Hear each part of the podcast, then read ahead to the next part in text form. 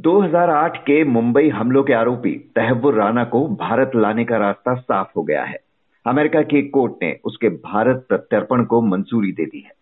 पाकिस्तानी मूल का कैनेडाई बिजनेसमैन तहव्वुर राना मुंबई हमलों की साजिश में शामिल था। उसे अच्छी तरह पता था कि उसका दोस्त डेविड कोलमैन हेडली आतंकी संगठन लश्कर तैयबा के साथ काम कर रहा था। तो कौन है तहव्वुर राना मुंबई हमलों में उसकी क्या भूमिका थी? उसे कब तक भारत लाया जा सकेगा? ये सब जानने के लिए बात करते हैं। नवभारत टाइम्स मुंबई के विशेष संवाददाता सुनील मेहरोत्रा से। सुनील जी, कौन है ये तहव्वुर राना और मुंबई हमलों में इसका नाम कब और कैसे जुड़ा? तहव्वुर राणा जो है, वो पाकिस्तानी नागरिक है और पाकिस्तान आर्मी में ये डॉक्टर था। बाद में इसने वहाँ की नौकरी छोड़ दी। और कनाडा शिफ्ट हो गया, वहाँ की उसने नागरिकता ले ली, उसके बाद ये अमेरिका शिफ्ट हो गया। अमेरिका में इसने जो है, इमिग्रेशन का जो है, व्यवसाय शुरू किया और फ़र्स्ट वर्ल्ड इमिग्रेशन सर्विस जो है ना, नाम से चलाने लगा। उसकी बाद में दुनिया भर में कई और जगह उसने ब्रांचेस खोली। तो ये डेविड हेडली भी जो है पाकिस्तान में उसी स्कूल में पढ़ता था, जिसमें डेविड हेडली पढ़ता था। तो वहाँ से इनकी दोनों की दोस्ती थी। और बाद में जब इसका परिवार, डेविड हेडली का परिवार भी अमेरिका शिफ्ट हुआ तो जो है ये डेविड हेडली वहाँ भी गया, वहाँ से भी इनकी दोस्ती रही।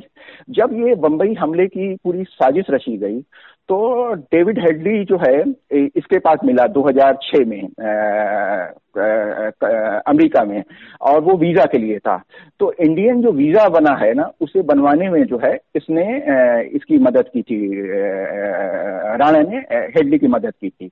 दूसरी बात ये थी कि अब इस साजिश को कैसे रचा जाए बंबई हमले की साजिश को कैसे रचा जाए, बंबई में ये आदमी घूमेगा कौन?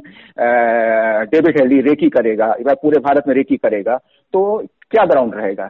तो इसने क्या किया कि इसका जो अपना जो इमिग्रेशन का जो था बिज़नेस था वर्ल्ड इमिग्रेशन सर्विस तो उसके प्रतिनिधि के तौर पर जो है ना, उसने इसका विजिटिंग कार्ड बना दिया और उसे अपने प्रतिनिधि के तौर पर जो है, इसने जो है, यहाँ पर बंबई में भिजवाया। जब पहली बार डेविड हेडली बंबई में आया तो राणा को ने कहा था कि उसका एक आदमी बसीर करके उसे मुंबई एयरपोर्ट पर मिलेगा।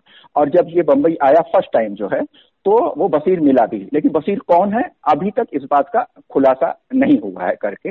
और उसके बाद ये है कि बंबई में जब जब इसने रेकी की, किसने हेडी ने रेकी की तो वो जो सिम कार्ड जो था और मोबाइल जो था, जो उसने यहीं पर खरीदा था तो वो डायरेक्ट जो है पाकिस्तान कॉल नहीं करता था। तो वो क्या था कि पाकिस्तान और इंडिया के बीच जो है डायरेक्ट कॉल होती है ना तो इंटरसेप्ट हो जाती है जाँच एजेंसियाँ। तो इसने क्या किया था कि इसे कॉल करता था, कहाँ? राणा को शिकागो में या अलग अलग जगह पे।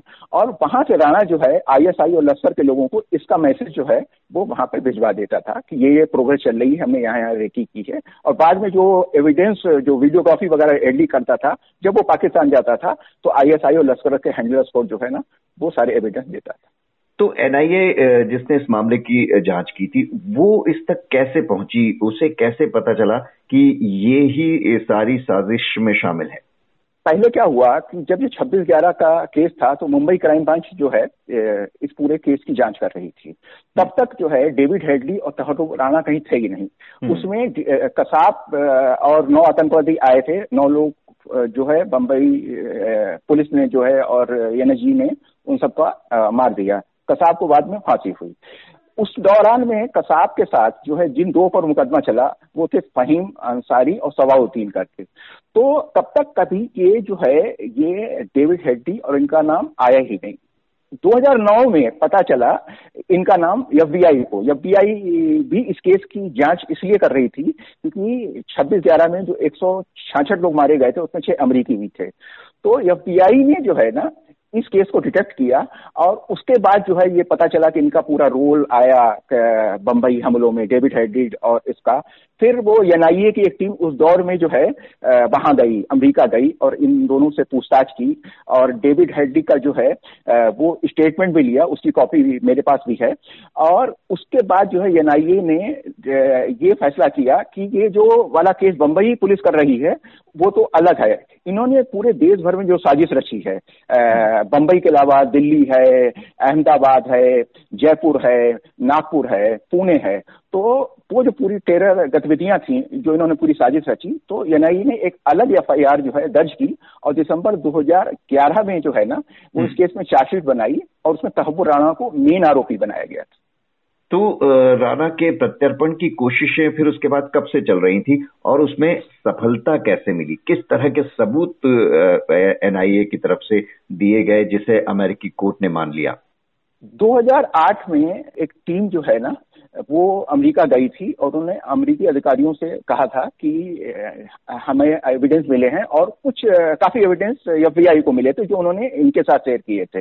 तो हमें इसके ऊपर मुकदमा चलाना है हिंदुस्तान में हमें इसके प्रत्यर्पण की जो है प्रक्रिया करनी है।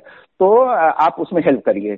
तो फिर इन्होंने क्या किया कि उन्होंने हाँ कर दी। फिर जून 2020 में जो एफबीआई से कागज़ मिले थे, जो एनआईए ने अपने इन्वेस्टिगेशन से प्राप्त किए, जो बम्बई क्राइम ब्रांच का जो मुकदमा चल रहा था, उसके जो कागज़ मिले तो उसके बाद उन्होंने क्या किया कि जून 2020 में जो है, अमरीकी कोर्ट में एक जो है वो अर्जी थी और उसमें काफ़ी एविडेंस जमा किए और उस उस केस में जो है अमेरिका की सरकार ने भी जो है भारत की हेल्प की और उस पर जो है तीन साल से जो है वो मुकदमा चल रहा था और उस पर जो है कल जो है वहाँ की कोर्ट ने फैसला सुनाया और कहा कि जो भारत और अमेरिका ने जो एविडेंस दी है राणा के खिलाफ वो काफ़ी है उसके प्रत्यर्पण के लिए। और इसे गिरफ़्तार कब कर लिया गया था वहाँ? दो हज़ार नौ में गिरफ़्तार कर लिया गया था। अच्छा 2009 में ही तहबुर राना को गिरफ़्तार कर लिया गया था। डेविड हेडी तहबुर राना दोनों को 2009 में गिरफ़्तार किया गया था। जी और अब अमेरिकी कोर्ट ने क्या कहा है अपने आदेश में? अमेरिकी कोर्ट ने ये कहा है कि जो भी एविडेंस हैं इनके खिलाफ तबो राणा के खिलाफ जो हैं वो सीधे सीधे साबित करते हैं ये भारत पर जो अटैक हुआ, भारत पर जो हमला हुआ, उसकी पूरी जो साजिश रची गई पाकिस्तान में बैठकर, वो उस पूरी साजिश में जो है, ये राणा शामिल था और जो डेविड हेडली और बाकी जो आतंकवादी, जो पूरा प्लान था, उसकी पूरी जानकारी जो थी, वो तहबो राणा को थी। इसलिए जो है ये सफिशियंट एविडेंस है उसके भारत प्रत्यर्पण के लिए। तो कब तक तहवुर राणा को भारत लाने में सफलता मिल पाएगी? क्योंकि क्या वो कोई हायर कोर्ट भी जा सकता है वो उसके खिलाफ? हाँ हाँ ये ये निचली कोर्ट है तो ऐसा जानकारों का मानना है कि संभव है कि वो जो है ऊपरी कोर्ट में भी जाए और हो सकता है कि कुछ दिन लगे। अभी अपील करने का कुछ पीरियड रहता है, उसका ये लोग वेट कर रहे हैं। तो अगर हो सकता है ये ना भी अपील करे, अगर नहीं अपील करेगा तो जल्दी आ जाएगा, लेकिन अभी जो है थोड़ा सा इसके बारे में सब कयास लगाए जा रहे हैं कि वो कब आएगा या क्या वो अपील करेगा, इसके बारे में ये लोग खुद इंतज़ार कर रहे हैं। और जो 26 ग्यारह के मुंबई के हमले थे उसमें जो साजिश करता था ये आखिरी कड़ी था या अभी और भी लोग हैं अभी तो मेन जो है वो जो थे जो कराची कंट्रोल रूम में जो थे लोग जो बैठे हुए थे वो तो सब वांटेड ही हैं हम्म। फिर क्या है, अभी जिसने कसाब को हिंदी सिखाई, अबू जिंदाल, वो तो बम्बई में ही है करके उसको तो मुकदमा चल ही रहा है तो उसका भी फैसला आना बाकी है। तो ये अभी खत्म नहीं होगा। उस केस में पचास, साठ से ज़्यादा जो है ना आरोपी वॉन्टेड हैं इनके बम्बई पुलिस के और एन एनआईए के केस में, दोनों में मिलाकर जो है वो वांटेड है करके। तो ये मुकदमा जो है, ये तो लंबा चलता रहेगा, जो जो पता चलते रहेंगे इनके। तो जैसे बहुत से आरोपी ये मान के चल रहे हैं कि दुबई में होंगे, सऊदी अरब में होंगे तो उनका लोकेशन ट्रेस कर रहे हैं और वहाँ से डिपोर्ट करने की भी इनकी जो है कोशिशें चल रही हैं। जी। सुनील मेहरोत्रा जी, शुक्रिया आपका इस जानकारी के लिए।